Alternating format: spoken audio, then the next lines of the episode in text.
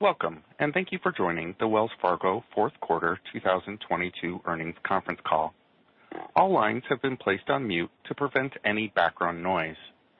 After the speaker's remarks, there will be a question-and-answer session. If you would like to ask a question during this time, simply press star one. If you would like to withdraw your question, press star two. Please note that today's call is being recorded. I would now like to turn the call over to John Campbell, Director of Investor Relations. Sir, you may begin the conference. Thank you. Good morning.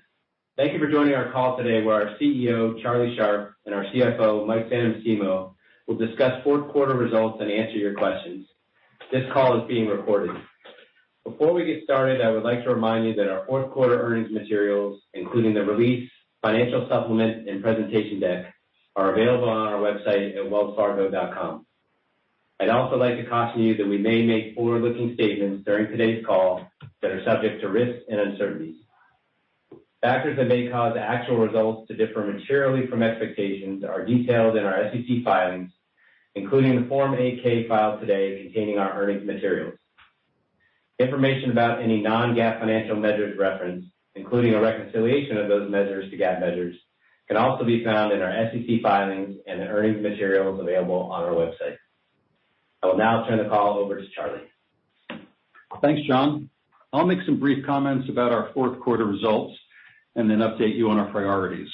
I'll then turn the call over to Mike to review fourth quarter results in more detail and some of our expectations for 2023 before we take your questions.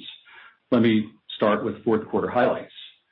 Our results were significantly impacted by previously disclosed operating losses, but our underlying performance reflected the continued progress we're making to improve returns. Rising interest rates drove strong net interest income growth. Our continued progress and our efficiency initiatives helped to drive expenses lower, excluding operating losses. Loans grew in both our commercial and consumer portfolios, and charge-offs have continued to increase, but credit quality remains strong. Our capital levels also remain very strong, and our CET1 ratio increased to 10.6%, well above our required minimums plus buffers. We also continue to make progress on putting legacy issues behind us. Our broad-reaching agreement with the CFPB in December is an important step forward that helps us resolve multiple matters, the majority of which have been outstanding for several years. Over the past three years, we have made significant changes in the businesses referenced in the settlement, and many of the required actions were already substantially complete prior to this announcement. While our risk and regulatory work hasn't always followed a straight line, and we have more to do, we've made significant progress, and we will continue to prioritize our work here. In addition to our risk and regulatory work, it's also critical for us to continue to invest in the future as we build off the great market positions we have. We are confident our processes will enable us to continue to prioritize our risk and control work at the same time we invest in our future. And as I look back at 2022, I'm enthusiastic about the progress we've made this past year and feel even better about the opportunities ahead. Let me start with the changes we've made during the year to help millions of customers avoid overdraft fees and meet short-term cash needs. These efforts included the elimination of non-sufficient funds fees and transfer fees for customers enrolled in overdraft protection, early payday, making eligible direct deposits available up to two days early, extra day grace, giving eligible customers an extra business day to make deposits to avoid overdraft fees. And in the fourth quarter, we launched Flex Loan, a new digital-only small dollar loan that provides eligible customers convenient and affordable access to funds. Teams from across the company came together to roll out this new product in record time. The rollout has been smooth, and though it's still early, customer response is exceeding our expectations. These actions build on services we've introduced over the past several years, including Clear Access Banking, our account with no overdraft fees. We now have over 1.7 million of those accounts, up 48% from a year ago. We continue to transform the way we serve our customers by offering innovative products and solutions. We continue to improve our credit card offerings, including launching two new cards, Wells Fargo Autograph and Bilt. Our new products helped drive a 31% increase in new credit card accounts in 2022, while we continued to maintain strong credit profiles. We launched Wells Fargo Premier, our new offering dedicated to the financial needs of affluent clients by bringing together our branch-based and wealth-based businesses to provide a more comprehensive, relevant, and integrated offering for our clients. We continued to enhance partnership within our commercial business to bring corporate investment banking products such as foreign exchange and M&A advisory services to our middle market clients. Our different approach to technology is helping us better serve our consumer and corporate clients. We rolled out our new mobile app with a simpler, more intuitive user experience, which has improved customer satisfaction. In 2022, mobile active customers grew 4% from a year ago. We launched Intuitive Investor, making it easier for customers to invest with a streamlined account opening process and a lower minimum investment.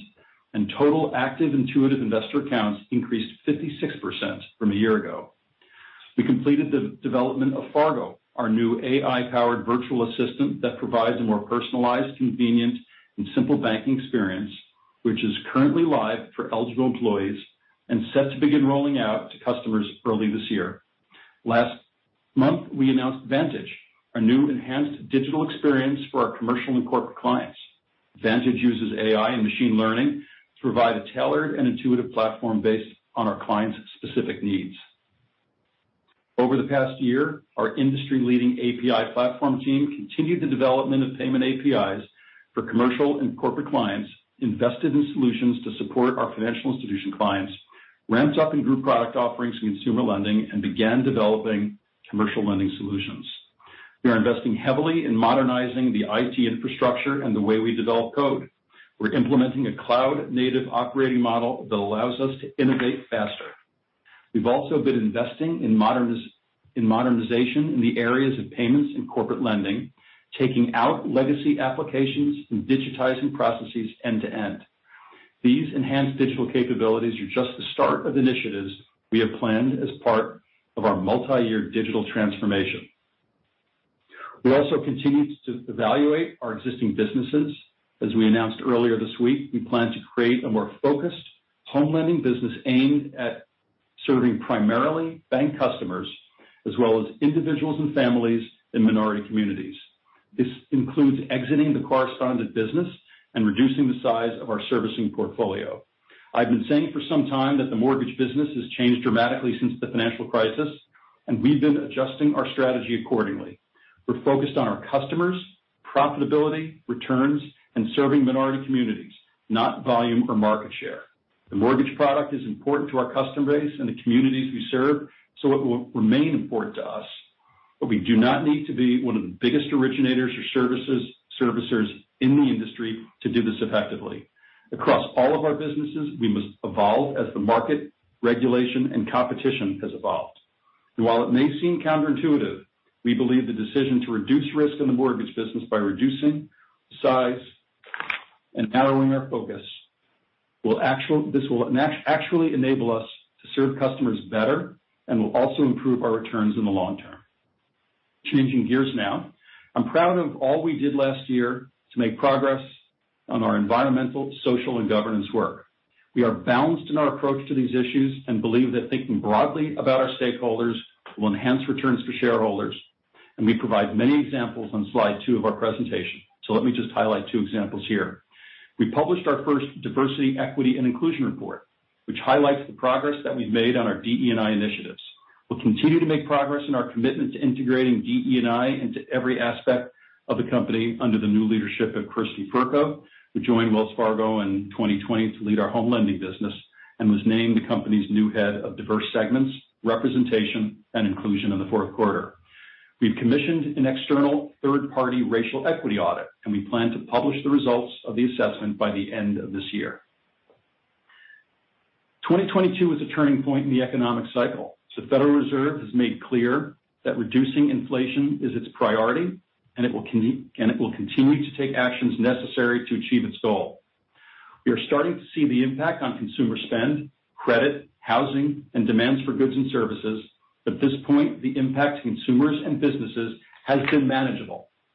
And though there will certainly be some industries and segments of consumers that are more impacted than others, the rate impact we see in our customer base is not materially. I'm sorry, the rate of impact we see in our customer base is not materially accelerating. This, plus the strength with which consumers and businesses went into this slowing economy, is a helpful set of facts as we look forward. Our customers have remained resilient with deposit balances, consumer spending, and credit quality still stronger than pre-pandemic levels. As we look forward, we're carefully watching the impact of higher rates on our customers and expect to see deposit balances and credit quality continue to return toward pre-pandemic levels. While we are not predicting a severe downturn, we must be prepared for one, and we are a stronger company today than one and two years ago. Our margins are wider, our returns are higher, we're better managed, and our capital position is strong.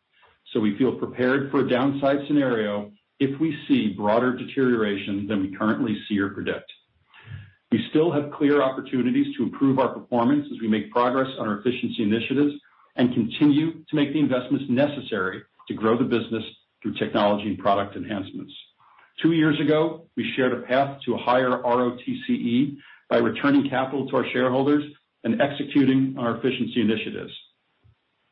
While high levels of operating losses in the second half of 2022 impacted our results, our underlying business performance demonstrated our ability to improve our returns. In a moment, Mike will highlight the key drivers of our path to a 15% ROTCE, which we believe is achievable based on the strength of our business model and our ability to execute. While we're focused on improving our returns, making progress on building the appropriate risk and control infrastructure for a company of our size and complexity will remain our top priority, and we will dedicate the time and resources necessary.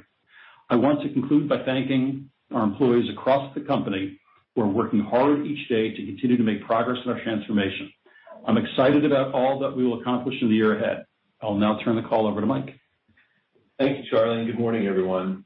Slides two and three summarize how we helped our customers, communities, and employees last year, some of which Charlie covered.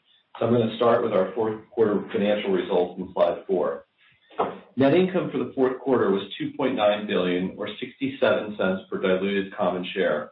Our fourth quarter results included 3.3 billion or $0.70 per share of operating losses, primarily related to a variety of previously disclosed historical matters, including litigation, regulatory, and customer remediation. $1 billion of impairment of equity securities or 749 million after non-controlling interests, predominantly in our affiliated venture capital business, primarily driven by portfolio companies in the enterprise software sector.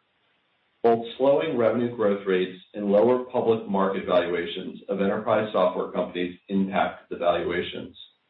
It's important to note that even after recognizing this impairment, the current value of these investments at the end of 2022 remained above uh, the amount of the initial investment. 353 million of severance expense, primarily in home lending. While we've reduced headcount in this business throughout 2022, this charge includes the actions we plan to take in 2023 related to the mortgage announcement we made earlier this week. These reductions were partially offset by 510 million of discrete tax benefits related to interest on overpayments in prior years. We highlight capital on slide five. Our CET1 ratio is 10.6%, up approximately 30 basis points from the third quarter, reflecting the benefit from our fourth quarter earnings, the annual share issuance for our 401(k) plan matching contribution, and an increase from uh, AOCI. Our CET1 ratio remained well above our required regulatory minimum plus buffers, which increased by 10 basis points to 9.2% at the start of the fourth quarter as our new stress capital buffer took effect. As a reminder, our GSIB surcharge will not increase in 2023. While we have not repurchased any common stock since the first quarter of 2022, we currently expect to resume share repurchases in the first quarter of this year. Turning to credit quality on slide seven. Credit performance remains strong with 23 basis points of net charge-offs in the fourth quarter. However, as expected, losses are slowly increasing from historical lows, and we expect them to continue to return toward pre-pandemic levels over time as the Federal Reserve continues to take actions to combat high inflation. Credit performance remained strong across our commercial businesses, with only 6 basis points in net charge-offs in the fourth quarter. Total consumer net charge-offs increased 88 million from the third quarter to 48 basis points of average loans, driven by an increase in net charge-offs in the credit card portfolio, but remained slightly below consumer net charge-off levels in the fourth quarter of 2019. Non-performing assets increased 1% from the third quarter as lower residential mortgage non-accrual loans were more than offset by higher commercial real estate non-accrual loans. Our allowance for credit losses increased 397 million in the fourth quarter, primarily reflecting loan growth as well as a less favorable economic environment. We are closely monitoring our portfolio for potential risk and are continuing to take some targeted actions to further tighten underwriting standards. Let me highlight trends in two of our portfolios. The size of our auto portfolios declined for three consecutive quarters, and balances were down 5% at the end of 2022 compared to year-end 2021. Meanwhile, originations were down 47% in the fourth quarter compared to a year ago, which reflected credit tightening actions and continued price competition due to rising interest rates. Of note, our new vehicle originations surpassed used vehicles in the fourth quarter, reflecting a combination of credit tightening actions that we've implemented and the industry dynamic of higher new vehicle sales growth. Turning to the commercial real estate office portfolio. Uh, the office market is showing signs of weakness due to weak demand, driving higher vacancy rates and deteriorating operating performance, as well as challenging economic and capital market conditions. While we haven't seen this translate to significant loss content yet, we do expect to see stress over time and are proactively working with borrowers to manage our exposure and being disciplined in our underwriting standards with both outstanding balances and commitments down compared to a year ago. On slide eight, we highlight loans and deposits. Average loans grew 8% from a year ago and 3.1 billion from the third quarter. Period-end loans increased for the sixth consecutive quarter, with growth across our commercial portfolios and higher consumer loans driven by credit card and residential loans, partially offset by continued declines in our auto portfolio. I'll highlight the specific growth drivers when discussing our operating segment results. Average loan yields increased 181 basis points from a year ago and 85 basis points from the third quarter, reflecting the higher rate environment. Average deposits declined 6% from a year ago and 2% from the third quarter. Compared with the third quarter, we saw declines in each of our businesses. Lower consumer balances reflected customers continuing to reallocate cash into higher-yielding alternatives, particularly in wealth and investment management and continued consumer spending. As expected, our average deposit costs increased 32 basis points from the third quarter to 46 basis points, driven by higher deposit costs across all operating segments in response to rising interest rates. Average deposit costs are up 44 basis points since the fourth quarter of 2021, while market rates have increased substantially more during that same time. As rates continue to rise, we would expect deposit betas to continue to increase and customer migration from lower yielding to higher yielding deposit products to continue. Turning to net interest income on slide nine. Fourth quarter net interest income was 13.4 billion, which was 45% higher than a year ago as we continue to benefit from the impact of higher rates. I'll provide details on our 2023 expectations later on call. Turning to expenses on slide 10.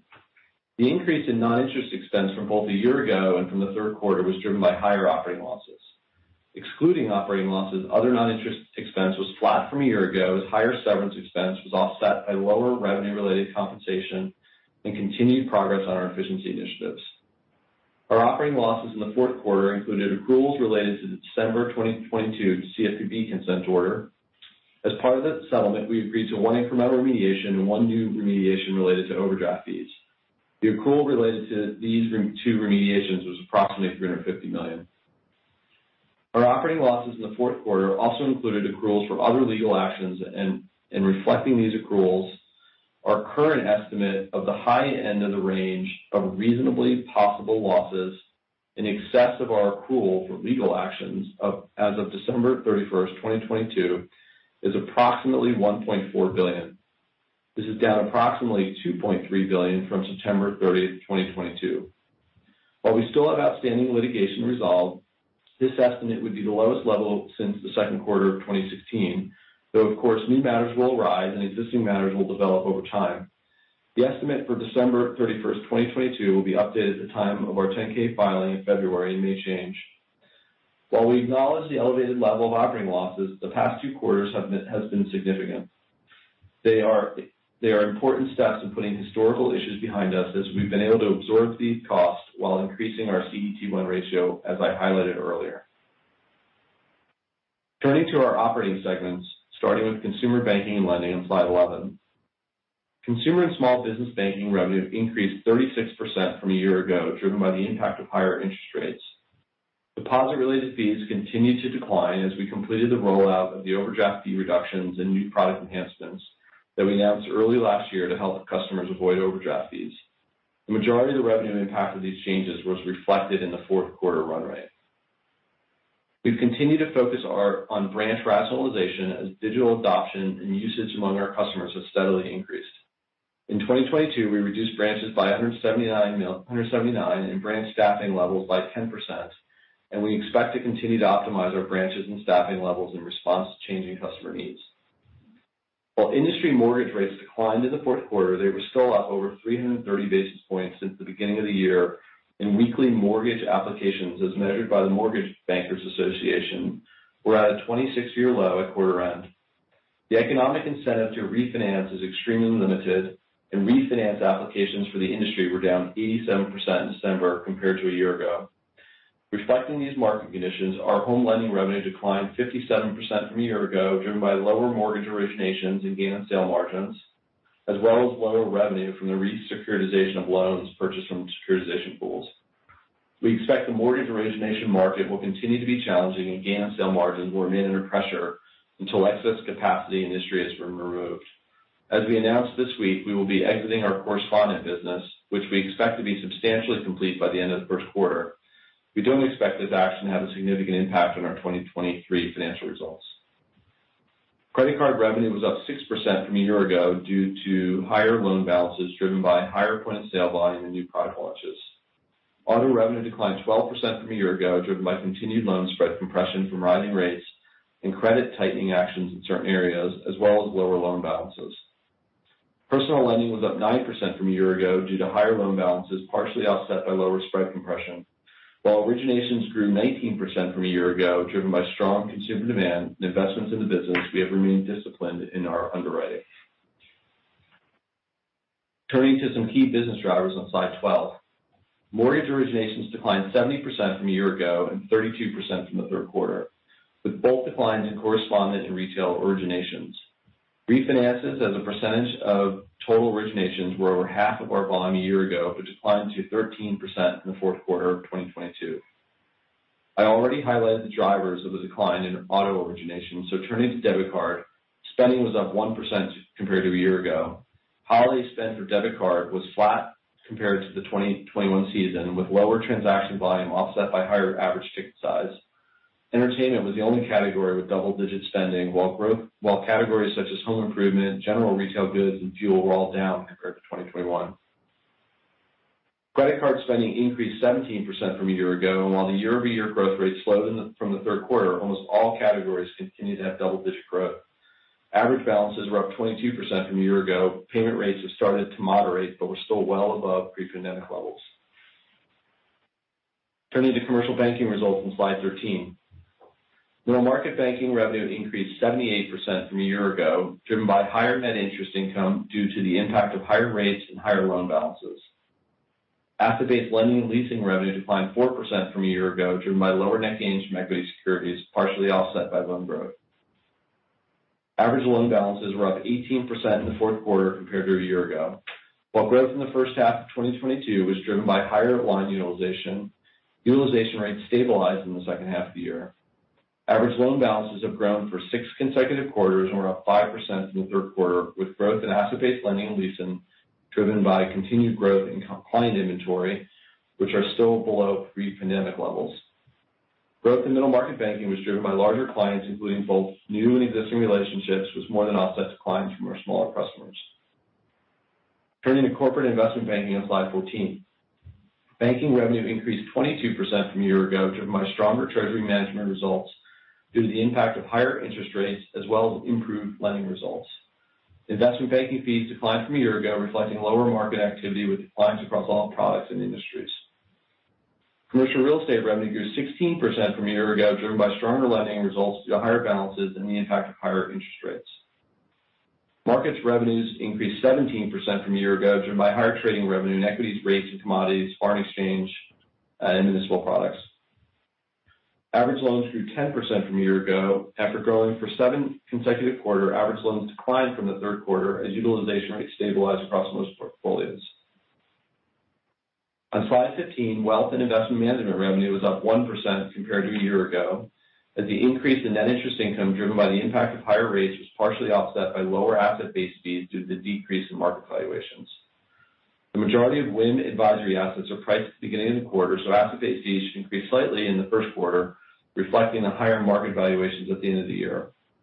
Expenses decreased 6% from a year ago, driven by lower revenue-related compensation and the impact of efficiency initiatives. Even as loan growth in securities-based lending moderated due to demand caused by market volatility and the interest rate environment, average loans grew 1% from a year ago. Slide 16 highlights our corporate results. Both revenue and expenses were impacted by the divestitures last year of our corporate trust business and Wells Fargo Asset Management. We sold these businesses in the fourth quarter of 2021, which resulted in a net gain of 943 million.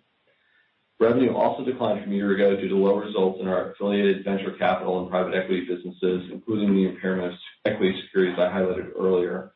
The increase in expenses from a year ago was driven by higher operating losses. Turning to our expectations for 2023, starting on slide 17. Let me start by highlighting our expectations for net interest income. We are assuming that this that we are assuming the asset cap will remain in place throughout the year. Moving from left to right on the waterfall, based on the current forward rate curve, we expect our interest income will continue to benefit from the impact of higher rates, even with deposits repricing faster than they did in 2022. However, this benefit is expected to be partially offset by continued deposit runoff, a mix shift to higher yielding products with these declines partially offset by modest loan growth. We also expect a headwind from lower CIB markets net interest income due to higher funding costs. This reduction is expected to be partially offset by an increase in trading gains and non-interest income, so the impact to revenue is currently expected to be small. Putting this all together, we currently expect net interest income to grow by approximately 10% in 2023 versus 2022. Ultimately, the amount of net interest income we earn in 2023 will depend on a variety of factors, many of which are uncertain, including the absolute level of interest rates, the shape of the yield curve, deposit balances, mix and pricing, and the loan demand. Turning to our 2023 expense outlook on slide 18.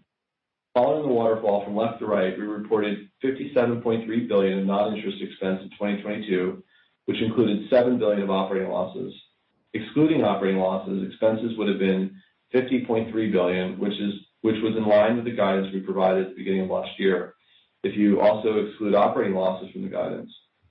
Our 2022 expenses were impacted by inflation and higher severance expense. However, revenue-related expenses were lower than expected by market conditions. So we believe a good starting point for discussion of 2023 expenses is 50.3 billion, which excludes operating losses. We expect expenses in 2023 to increase by approximately $1 billion due to both merit increases, including inflationary pressures, and an approximately $250 million increase in FDIC expense related to the previously announced surcharge. These increases are expected to be partially offset by approximately 100 million of lower revenue-related expense, primarily driven by decreases in home lending. Based on current market levels, we expect revenue-related expense in wealth and investment management for 2023 to be similar to 2022. We've successfully delivered on our commitment of approximately 7.5 billion of gross expense saves over the past two years. And through our efficiency initiatives, we expect to realize an additional $3.2 billion of gross expense reductions in 2023. A piece of this is related to the announcement we made earlier this week to create a more focused home lending business. But expense savings from reducing our servicing business will take more time to be realized. We highlight on the slide the largest opportunities for additional savings this year, and we believe we'll have more opportunities beyond 2023.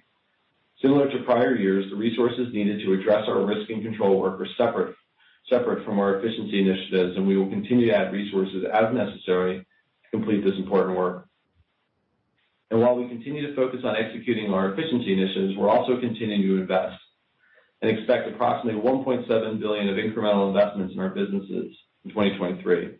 As Charlie discussed, investing in our businesses is critical to our ability to drive growth across the company and better serve our customers, but we'll also continue to be thoughtful and evaluate the level of investments throughout the year.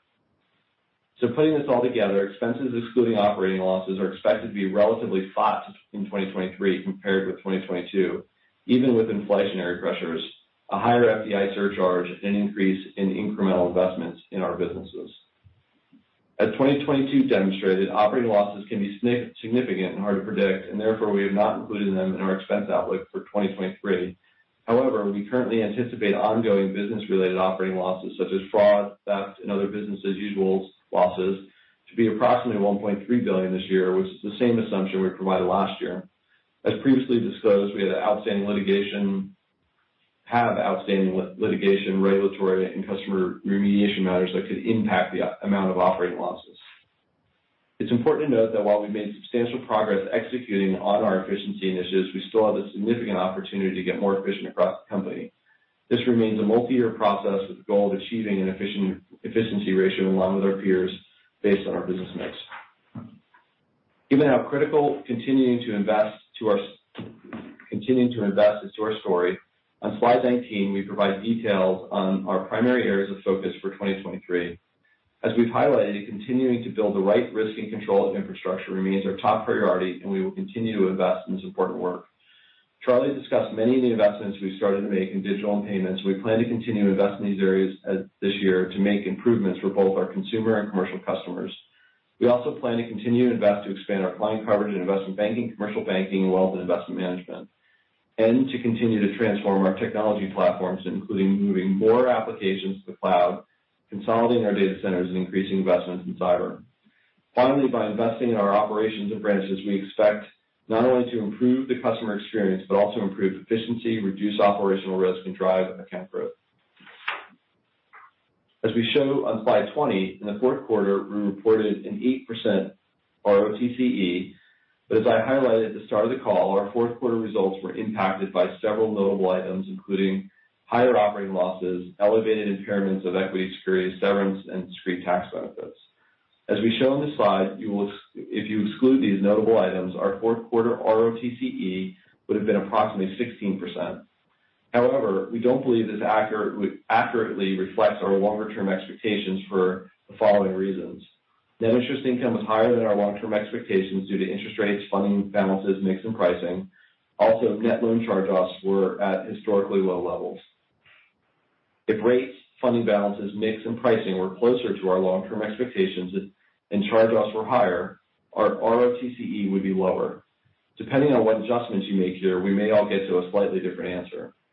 So to be clear, because the interest rates are higher and credit costs are lower than our long-term expectations, we believe we have more work to do to improve our returns. On slide 21, we highlight our path to higher returns. Since we first discussed our ROTCE goals in the earnings call for the fourth quarter of 2020, we have executed a number of important items. We executed on $20 billion of gross common stock repurchases, 16 billion when you net issuances, including our 401(k) plan. We increased our common stock dividend from $0.10 to $0.30 per share. We delivered approximately 7.5 billion of gross expense saves and reduced headcount by 11% since the end of 2020. So we've made good progress over the past two years on things that we can control, and we believe we have a clear line of sight to a sustainable ROTCE of approximately 15% in the medium term. In order to achieve that, we need to continue to optimize our capital, including returning capital to shareholders and redeploying capital to higher returning products and businesses. Adding more focus on our home lending business should also be a positive contributor to higher returns. We also have additional opportunities to execute on efficiency initiatives. Additionally, we expect to benefit from the investments we are planning in our businesses, which I highlighted earlier. While some of these investments will be dependent on the market environment, we expect them to increase our ROTCE. At the same time, we will continue to prioritize building our risk and control infrastructure. In the longer term, we believe that running a company in a more controlled and disciplined manner will continue to benefit returns, and our goal is for our four operating segments to produce returns comparable to our best peers. In summary, although the high level of operating losses we had in the fourth quarter significantly impacted our results, the underlying results in the quarter continue to reflect an improvement in our earnings capacity. As we look forward, we expect to continue to grow net interest income, and our expenses, excluding operating losses, are expected to be relatively flat even after inflation and incremental investments in our businesses drive growth. Both our credit performance and capital levels remained strong in the fourth quarter, and we expect to resume share repurchases in the first quarter. We will now take your questions. Thank you. At this time, we will now begin the question-and-answer session. If you would like to ask a question, please first unmute your phone and then press star one. Please record your name at the prompt. If you would like to withdraw your question, you may press star two to remove yourself from the question queue. Once again, please press star one and record your name if you would like to ask a question at this time. Please stand by for our first question. Our first question of today will come from Ken Usdin of Jefferies. Your line is open, sir. Hi. Good morning. Uh, uh, good afternoon, I should say. Um, um, uh, Mike, just a follow-up on the NII outlook for the year. So you obviously had a good high end to the year at at 13.5 FTE. And just looking at you know, what the guide implies implies you know, a step down, a little bit of a step down from thereafter.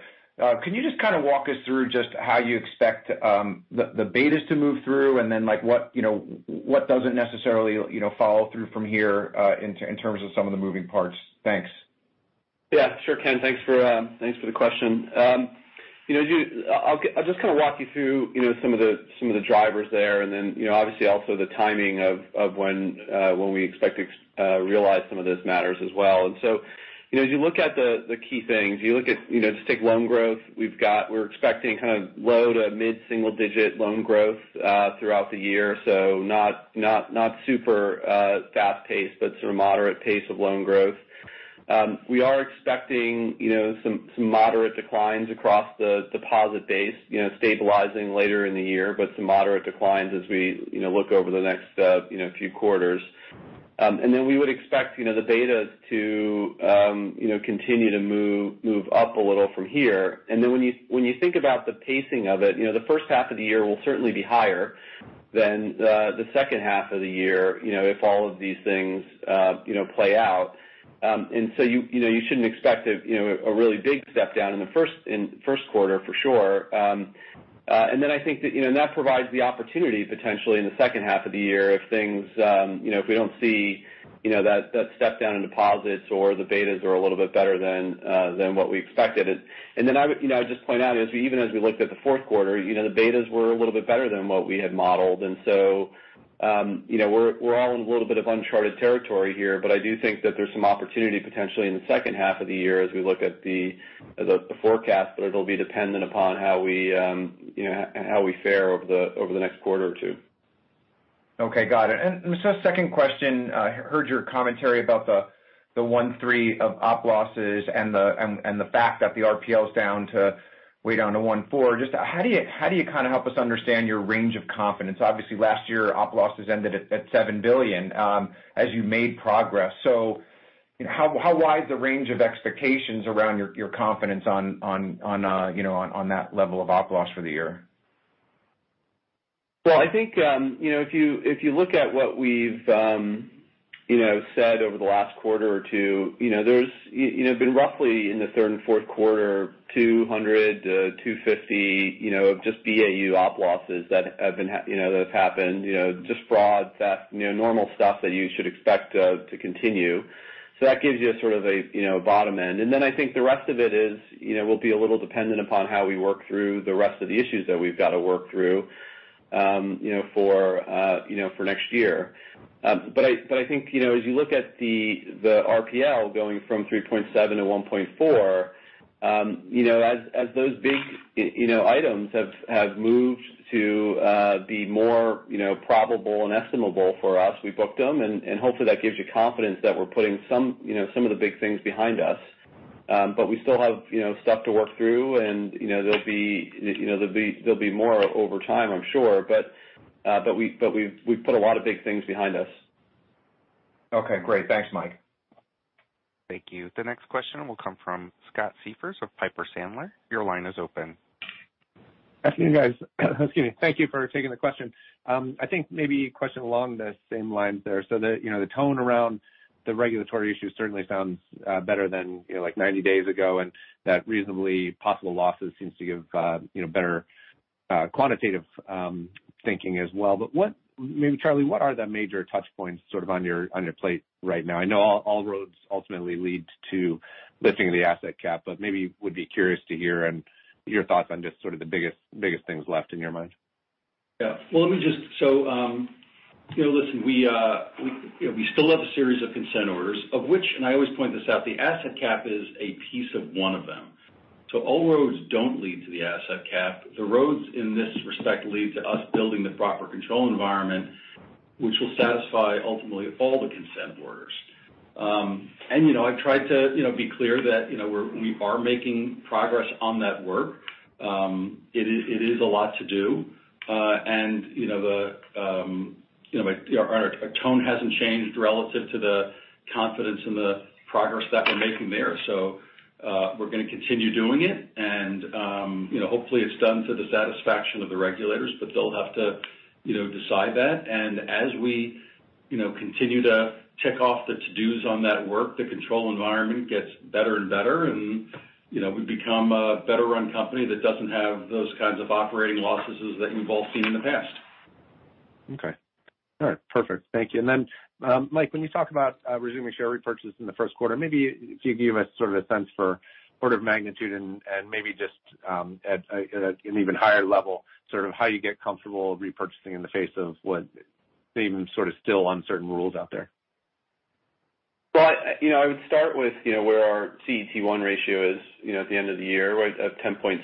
We're you know, we're well above you know, our current regulatory minimum and the buffers that are included there. So we have plenty of flexibility you know, regardless of uh, any outcome that comes out of um, you know, the the new rules that'll be proposed. And keep in mind, that'll take some time to come out and get implemented and phase in. And so so there's, you know, it's not going to happen in a day. I think you know, we'll go back to what we've been saying you know, the last number of quarters as we you know think about you know the buffer that we'll put on the reg minimum of you know buffers of 9.2. We'll be managing somewhere you know, in the 100 plus or minus a little you know basis point range. And and depending on what happens with loan growth and RWA growth that we see you know over the quarter, um, you know, that'll help uh that'll help guide the share repurchases. Perfect. Okay, good. Thank you guys very much. The next question comes from John McDonald of Autonomous Research. Your line is open. Hey, Mike. I wanted to clarify your answer to Ken about the first quarter NII. I think you said you do not expect a big step down um, in the first quarter. Maybe you could just frame uh, first quarter NII a little bit for us relative to the 13.4. What are some of the headwinds, tailwinds, and you know, what might you expect at this point? Yeah. No, thanks, uh, John. Um, You know, well, first you have to normalize for a couple less days in the quarter. So that's um, that's going to be a step down of you know, call it $150 million-$200 million um, uh, step down just there from the less days. And then as you look at you know, it it should be you know, relatively you know, stable to the fourth quarter. But you know, there could be there could be some uh a little bit of wiggle room in there. Stable minus including the day count or? Minus. Uh, you got to take the day count, adjust for the day count. And then stable. After reducing for the day count. Yeah. Okay. Got it. Um and then Charlie, maybe a bigger question, just kind of where are you on the efficiency journey when we think about 50 billion of core expense for this year? Um, and you know, the timeframe for ROTCE, uh, You know, what will it take? Is there an efficiency ratio we should keep in mind, or is that too hard to forecast? Maybe a little bit on that would be helpful. No, it's a good question. Um, First of all, you know, I think when uh just make a couple of comments around the expense expense guidance we gave. Um, you know, embedded in that expense guidance, you know, we're still continuing to you know reduce the core expenses of the company. But as you can see on that slide, we're anticipating that we will spend more money on investments that are around technology, digital, building out products and things like that that uh offset that to some extent to get to you know an overall flat expense base. Mike did say in his comments, and I just want to repeat it, that we're not going to spend this money at all costs. We're going to see how the year continues to pan out. Um we're you know it's money that we would like to spend. We're planning to spend it. Um but there's a lot of discretion in the expense base. We think it's prudent as we sit here today to uh to plan to spend it, but we're going to constantly be looking at our performance and make judgments on what that should be. Um and so, you know, as we look at the efficiency of the company, we do you know, expect to continue to get you know, efficiency ratio improvement into place. And if we don't see revenue growth, and if we don't see payoffs from the things that we're doing, um then we will spend less money. That's that's the way we're approaching it. We're either going to get uh you know the efficiency ratio to continue to improve because we're getting real payoff on some things, um, or we will reduce on a net basis. Um but overall, there are still gross expenses that should come out of the company, which gives us the latitude to continue to grow the investments inside the company. Um, you know, and the timing to get to 15%, listen, you know, it's a it's a it's a great question. You know, as we've talked about it, it's medium term, which is obviously not long term or short term. Um but I would say, without putting a specific timeframe, it it should be something that we have in our sights as we look out over the future. It's not something that's theoretical. It's something that we believe we should get to. And just the problem, and we're just trying to stay a little bit away from quantifying exactly where we're starting from, is because everyone will make their own adjustments.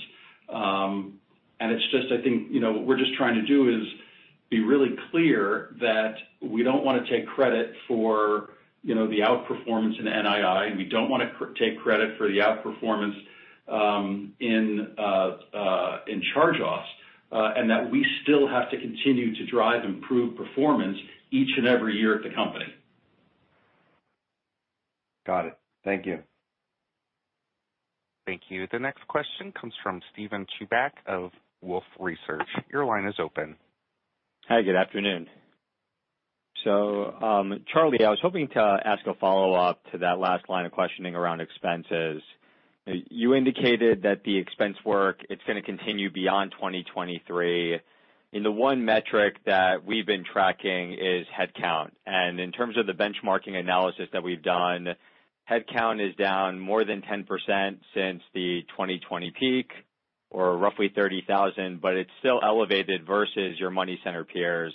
Was hoping you could just speak to what inning you're in currently in terms of optimizing headcount, and whether, as we look beyond 2023, whether there is a credible path to actually driving investments lower. You had talked about balancing investment with the need to drive those efficiency gains. I just want to think about the expense trajectory beyond 2023, whether further reductions are achievable given some of that inflated headcount still. Yeah. Listen, I think I mean, I think that you know, your your your point on headcount versus peers is one that we've made. Um and so yes, you know, we are all different in terms of you know, the businesses that we're in and what we do. We do, um and you know some in-source and some outsource some things. But you know, when you look at it, we still have um you know higher uh headcount and higher expenses than people who are more complex than us. Um you know some of that is explained by the work that we're doing and the expenses and heads that are you know building out the control infrastructure. There's a lot more beyond that. That's the work that we're doing to peel that back piece by piece by piece. We still have a huge amount of manual processes inside the company. We have duplicate systems, and you know that's that's the work that we're on. So when I say that you know, we still have gross expenses to be reduced in the company, we that's that's exactly what we're uh uh exactly what we're talking about. You know, on the you know, the question is, you know, when we get to a net basis, where does that come out? As I said before, I think um, you know, that's a that's a decision that you know, we want to be able to make at each and every point in time when we look at what the overall performance of the company is. So again, I just want to repeat what I said. You know, we're not in a you know, we're not going to spend you know, under any environment you know, at all costs. That's not the way we're thinking about it. If we don't see net improvements in performance of the company, um, we've got the ability to ration back the uh, uh, discretionary spend um, so that we do continue to see improved performance of the company. What we'd like to see is that these things are paying off. Um, uh, we're seeing real sustainable revenue growth based upon these things and the ability to invest. And so um you know that's just you know kind of how that's the framework that we're using to make the decisions. And as we get to each point in time, and it's not even just an annual decision. I mean, you know, Mike and I and the operating committee are going to you know, have these discussions regularly about you know, how are things panning out, what does it look like, and how do we feel about our willingness to continue to invest in these things. And um have it, you know, it's it's it's got to be living and breathing. That's helpful color, Charlie. And and for my follow-up, just um, also as it relates to the discussion around the buyback, you guys are uniquely positioned in that you aren't migrating into a higher GSIB bucket because of the asset cap. You're not going to necessarily see quite as much expansion in terms of balance sheet, and you've conveyed a high level of confidence around a 15% ROTCE. Where your stock is trading today, at least on price to tangible, reflects a pretty healthy degree of skepticism in your ability to get there. Just given the strength of your capital position, why not get a bit more aggressive with the buyback here?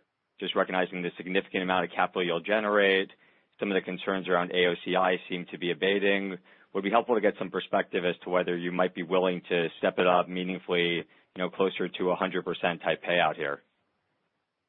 Well, so um, it sounds like you're drawing conclusions to the pace at which we said we're going to buy stock back, which I don't think we have actually said. What we've said is that we haven't been buying stock back. That we anticipate we're going to begin buying it back. Um, as we think about uh, uh, how much we have available in that capacity, what Mike said was our CET1 went up to 10.6%. Our required minimums plus buffers are at 9.2%.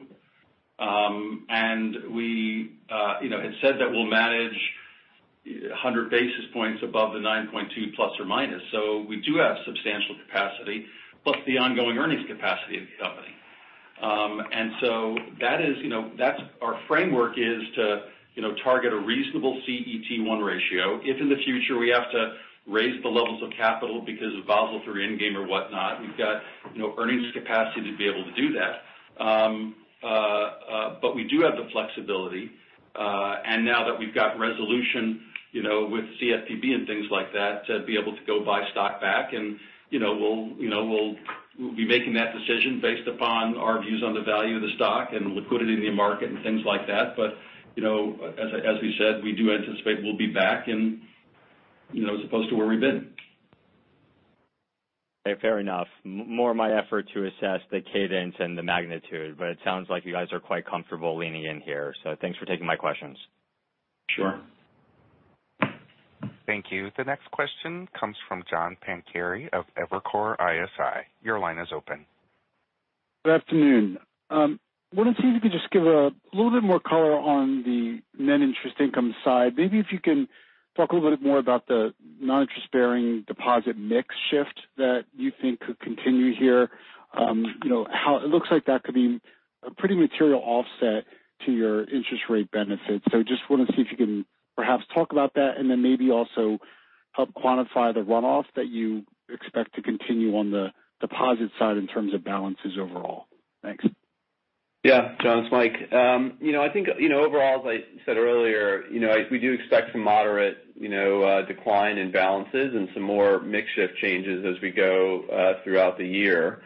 Um and so you should expect that to continue. And it and it's it's all the stuff that you know, should be um, you know, expected as we're in this environment, and and that's what we're seeing. And if you look at each of the businesses, we're seeing it kind of most you know, kind of most acutely happen in the wealth business you know, as people move into cash alternatives you know, out of out of deposits. And that's you know, what you know, what's happening in a lot of wealth management businesses these days as people move that cash around.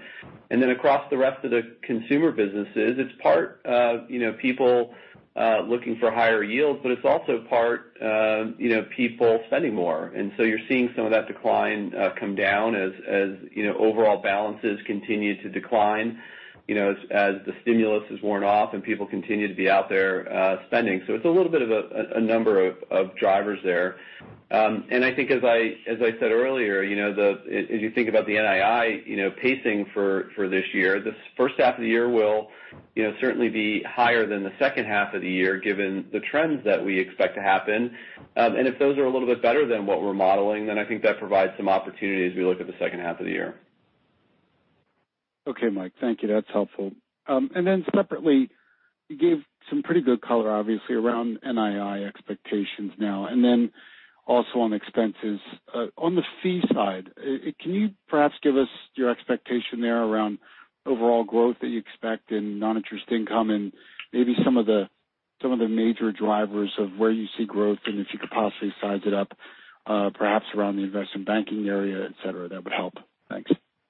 Yeah, sure. And so as you as you break apart fees, you know, the biggest line item there is is the investment advisory fees, and that's going to be somewhat dependent upon where the market goes. Um so if we start to see recovery in the equity markets at a more substantial pace, that'll that'll obviously be a big benefit for uh you know, you know, for uh for that business. When you look at some of the other line items, deposit fees, as I as I mentioned in my commentary, most of the decline that we were expecting to see as a result of the overdraft policy changes and new products that we implemented is in the run rate.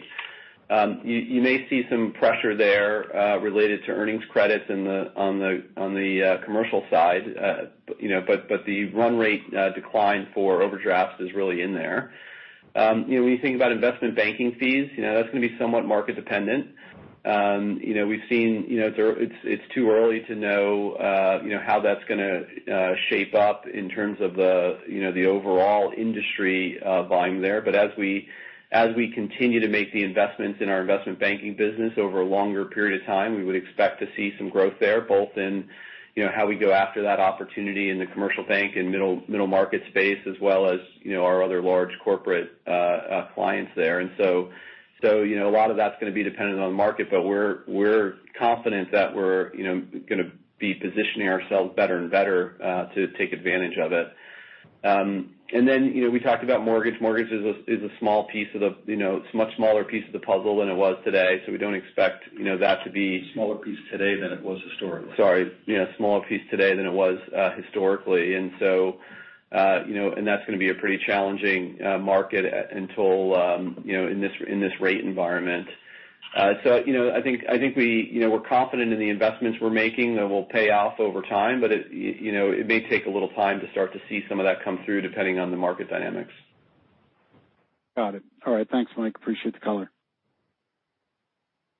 The next question comes from Ebrahim Poonawala of Bank of America. Your line is open. Good afternoon. Uh, I just had uh, one question. I guess, Charlie, in your opening remarks, you mentioned that the impact on customers from higher rates, I think you implied was not getting worse with uh, the incremental rates. Was that the right takeaway?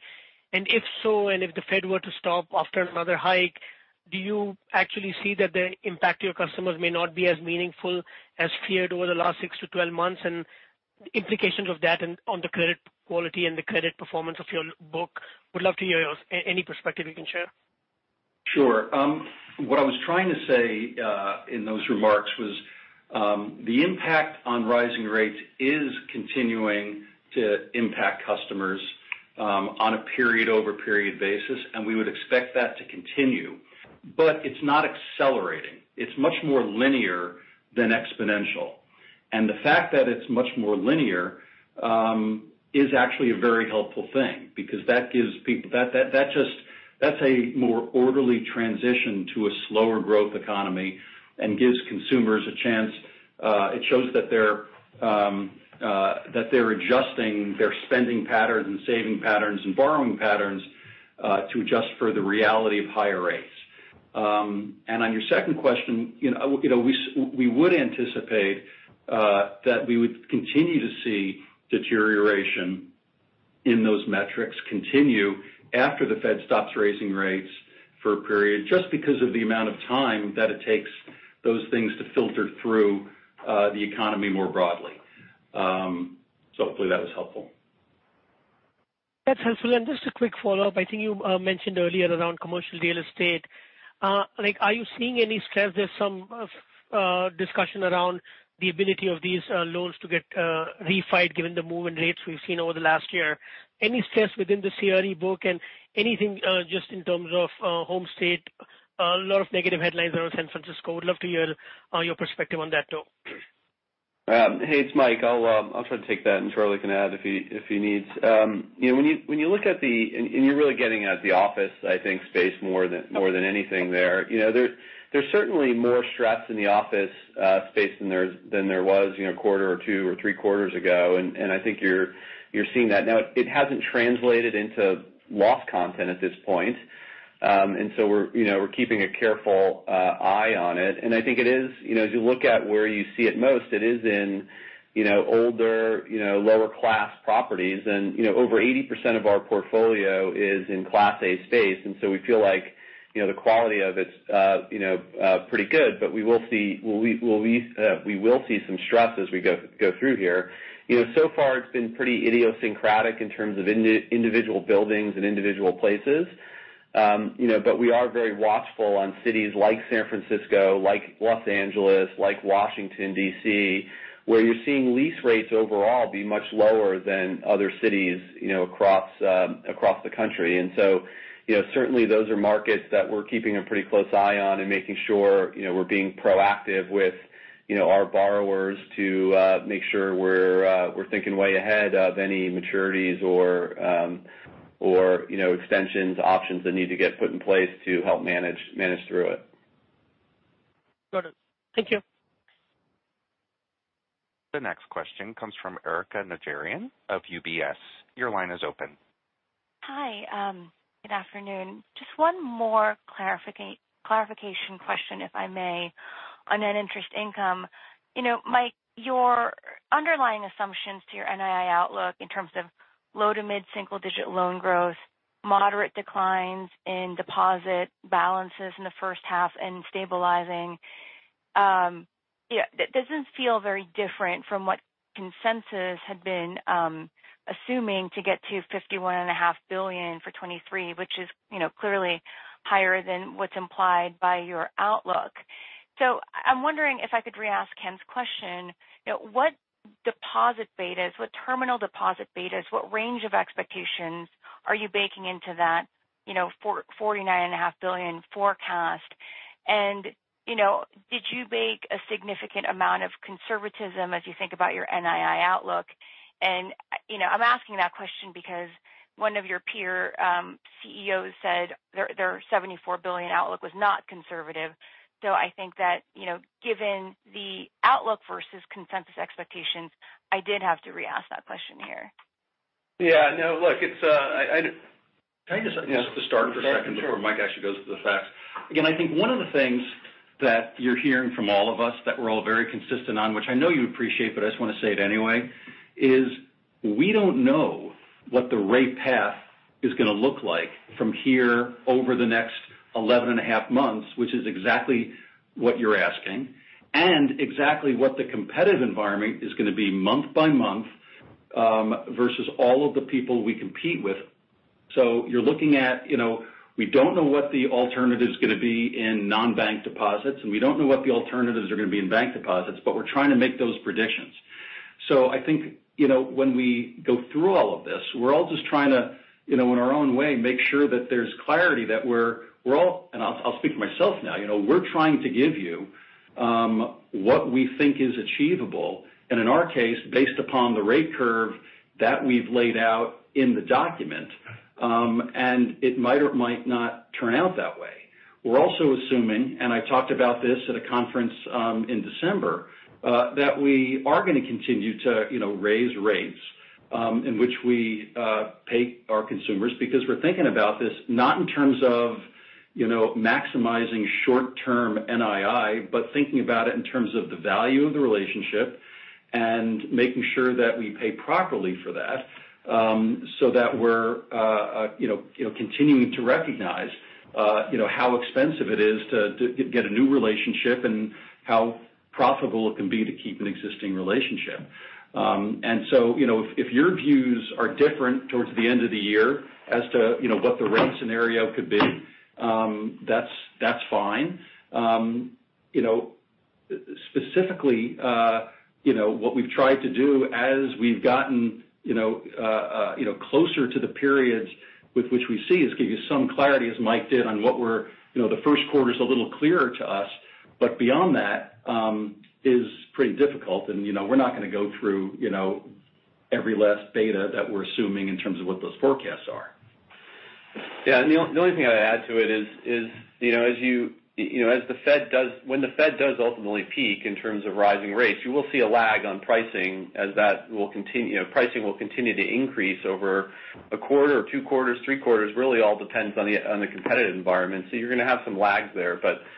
I'm sure I'm sure all of us have our own you know points of view and assumptions underneath those models. But you know what we're trying to give you, as Charlie said, is a is a is a is a case that we think is achievable you know, through the year. And as I said earlier on the call, you know, I think if if if we're if we've uh depending on how it plays out over the first and second quarter, we could have some opportunity in the second half. But uh but I think it's it's you know it's unclear exactly how that'll play out. So we'll we'll obviously keep you updated as as it goes. Okay, thanks. Thanks, Erinn. Thank you. The next question is from Betsy Graseck of Morgan Stanley. Your line is open. Hi, good afternoon. Hey, Betsy.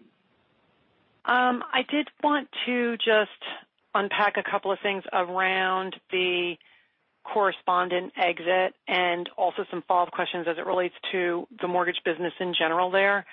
Um, I think you mentioned that it's not substantial impact. Maybe you could help us understand uh, you know, revenues, expenses, EPS. I made my own assumptions, but I got I got a lot of questions from people on you know, what's management say. So would like to understand that piece of it. And then could you help us um, uh, understand how you're thinking about the mortgage business once you exit correspondent? Is there any originate um, and sell servicing retained left in any channel, or are you saying with this correspondent exit that you'll be moving entirely to portfolioing for yourself and the MSR will wind down over time? Just give us some color around that, be appreciated. Thanks. Yeah. So maybe I'll start on the second, and then Mike will circle around to the first. Um, uh, no, we are not assuming that we will balance sheet every loan that we underwrite in the future. Um, again, what we're just what we're trying to do uh, uh, in the path that we've laid forward is just make very clear that we're not interested in running um, and having a business which is focused on a standalone mortgage product. Uh, we very much appreciate the importance of mortgage to the consumer base. Um, and we're going to continue to stay in the business, but we're going to view it as part of the importance in the broader relationship. So that means we'll be originating both conforming and non-conforming mortgages, and we'll continue to make the decision as to what goes on our balance sheet as we have done in the past. Um, the fact that we'll be originating a lot less will certainly mean that over time, the MSR um, and the overall servicing book will come down very naturally based upon that over a fairly l fairly long period of time. Um but we'll also look for you know, intelligent and economic ways to reduce the complexity and the size of our serving, servicing book between now and then. And if those present themselves, you know, we'll we'll certainly uh be interested um in doing that. Uh and I know Mike will talk a little bit about this, but I think one of the things we were just trying to say when we think about the size of you know the impact of exiting the correspondent business immediately is given the fact that you know mortgage mortgage volumes are so low and revenues are so low, the revenue impact of exiting the correspondent business in the short term is not meaningful. It's a very small number of people. Um so that's not all that meaningful in the short term. The real benefit comes over time as we reduce the size of the servicing business, which as we've tried to make the point is, it's not just reducing expenses, Uh, but it's not uh, profitable for us today. in a whole bunch of these segments um, uh, where we continue to have the servicing. And so it becomes a positive over time, and it's just but you know but that is a you know not a short-term benefit for us, but certainly a medium to longer term one. Yeah. And the only thing I'd add is, all you lose initially, Betsy, is the gain on sale on the origination. The servicing is still here. Um, That in any given quarter over the last couple of years is you know low tens of millions of dollars. Very you know, so it's a really small impact. The servicing cost is low tens of millions? No. The gain uh the only thing you lose today by exiting correspondent is the gain on sale on the origination of the mortgage. Oh, the low tens of millions is the gain on sale? Correct. Yeah. Okay. Sorry. The servicing of the existing portfolio is still here. And you know. that's part of the broader servicing dialogue. Yeah. One of the follow-ups I got was, you know, exit does it impact the scale? You know, obviously, it reduces the flow over existing plant. So, does that matter to how you you know price your? Correspondent? Yeah. I mean No, it's it's not even close. I mean, the amount that we're originating today relative to the scale we have in the business, is it's immaterial. And we'll and even as we downsize the portfolio uh on the servicing side, um, you know, the you know the, the whole point of our servicing portfolio can be substantially, substantially lower, and we'll still have scale to be able to originate the product, and we would say in a more profitable way than we're doing it today. Okay. And so the remaining mortgage origination channels are 100% retail. Is that right? Yes. Okay. Right, because you're out of wholesale, you're out of correspondent. Yes. Okay. Correct.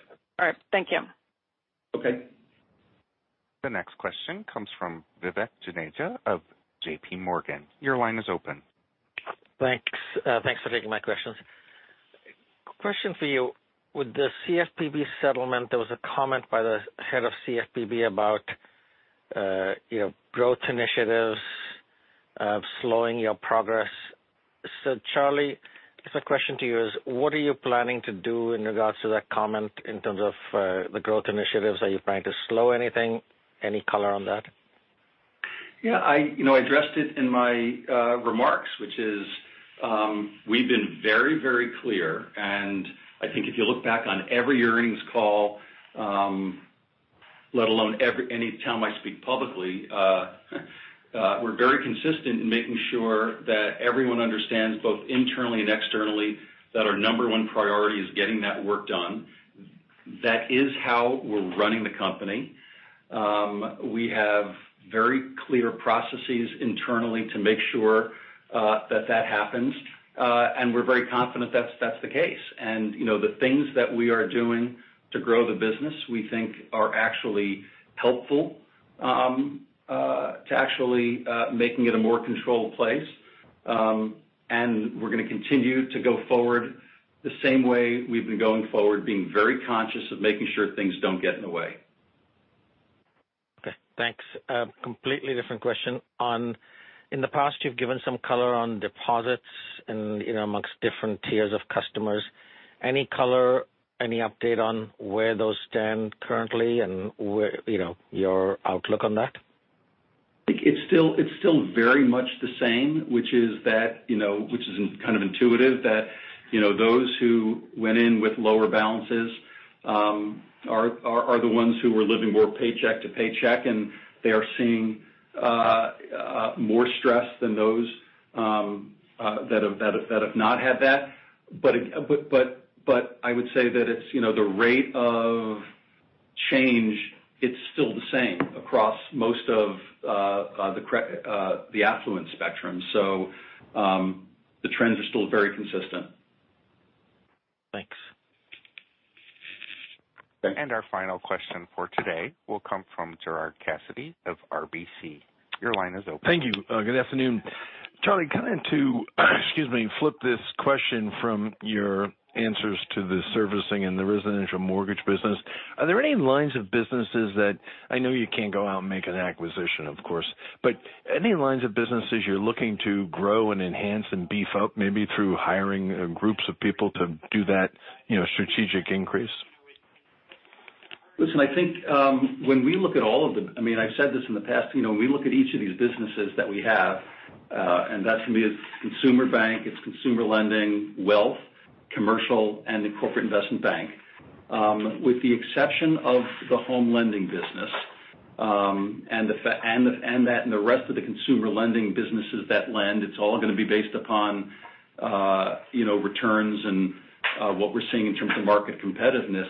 All of these businesses have the opportunity to continue to grow share.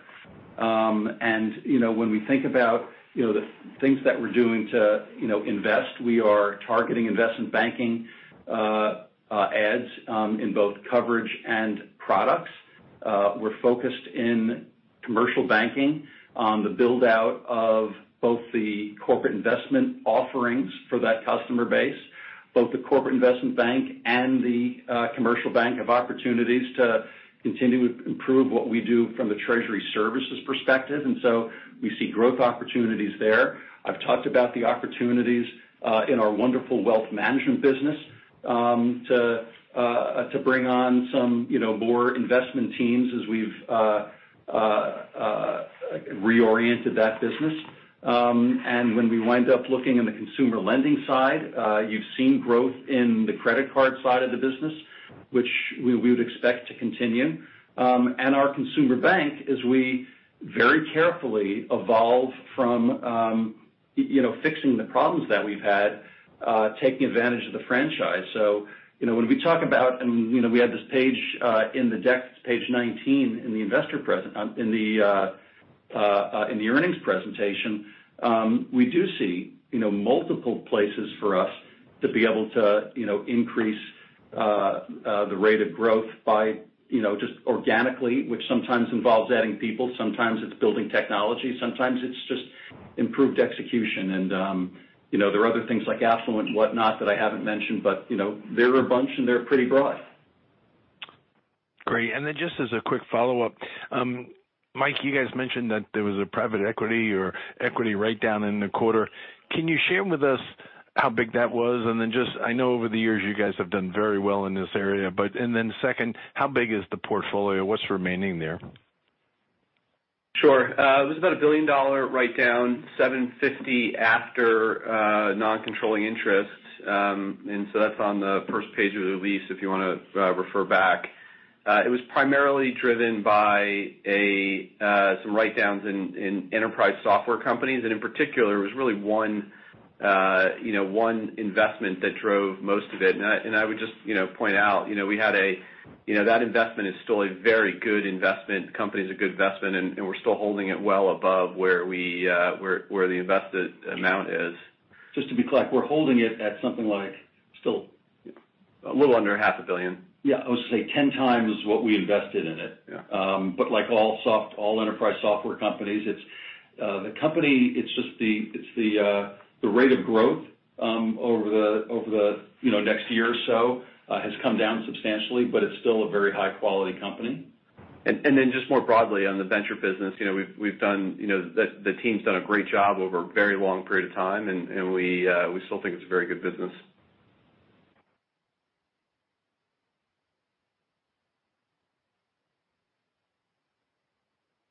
And that was our final question. Okay. Okay. Thank you all, and uh, we appreciate the time, and we'll talk to you next quarter. Take care, everyone. Bye-bye. Thank you all for your participation on today's conference call. At this time, all parties may disconnect.